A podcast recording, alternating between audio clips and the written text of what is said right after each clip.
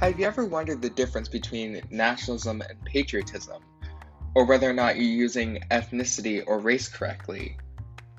Or maybe you're wondering how leaders such as President Trump and Viktor Orban are connected? Well, you don't have to worry anymore.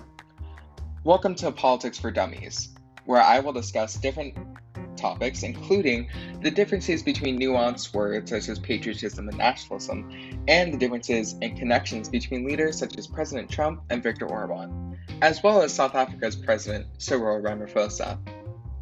Take some time, maybe consider watching this podcast or listening to it. I know you'll like it in the end. Everyone needs a little bit of politics in their life.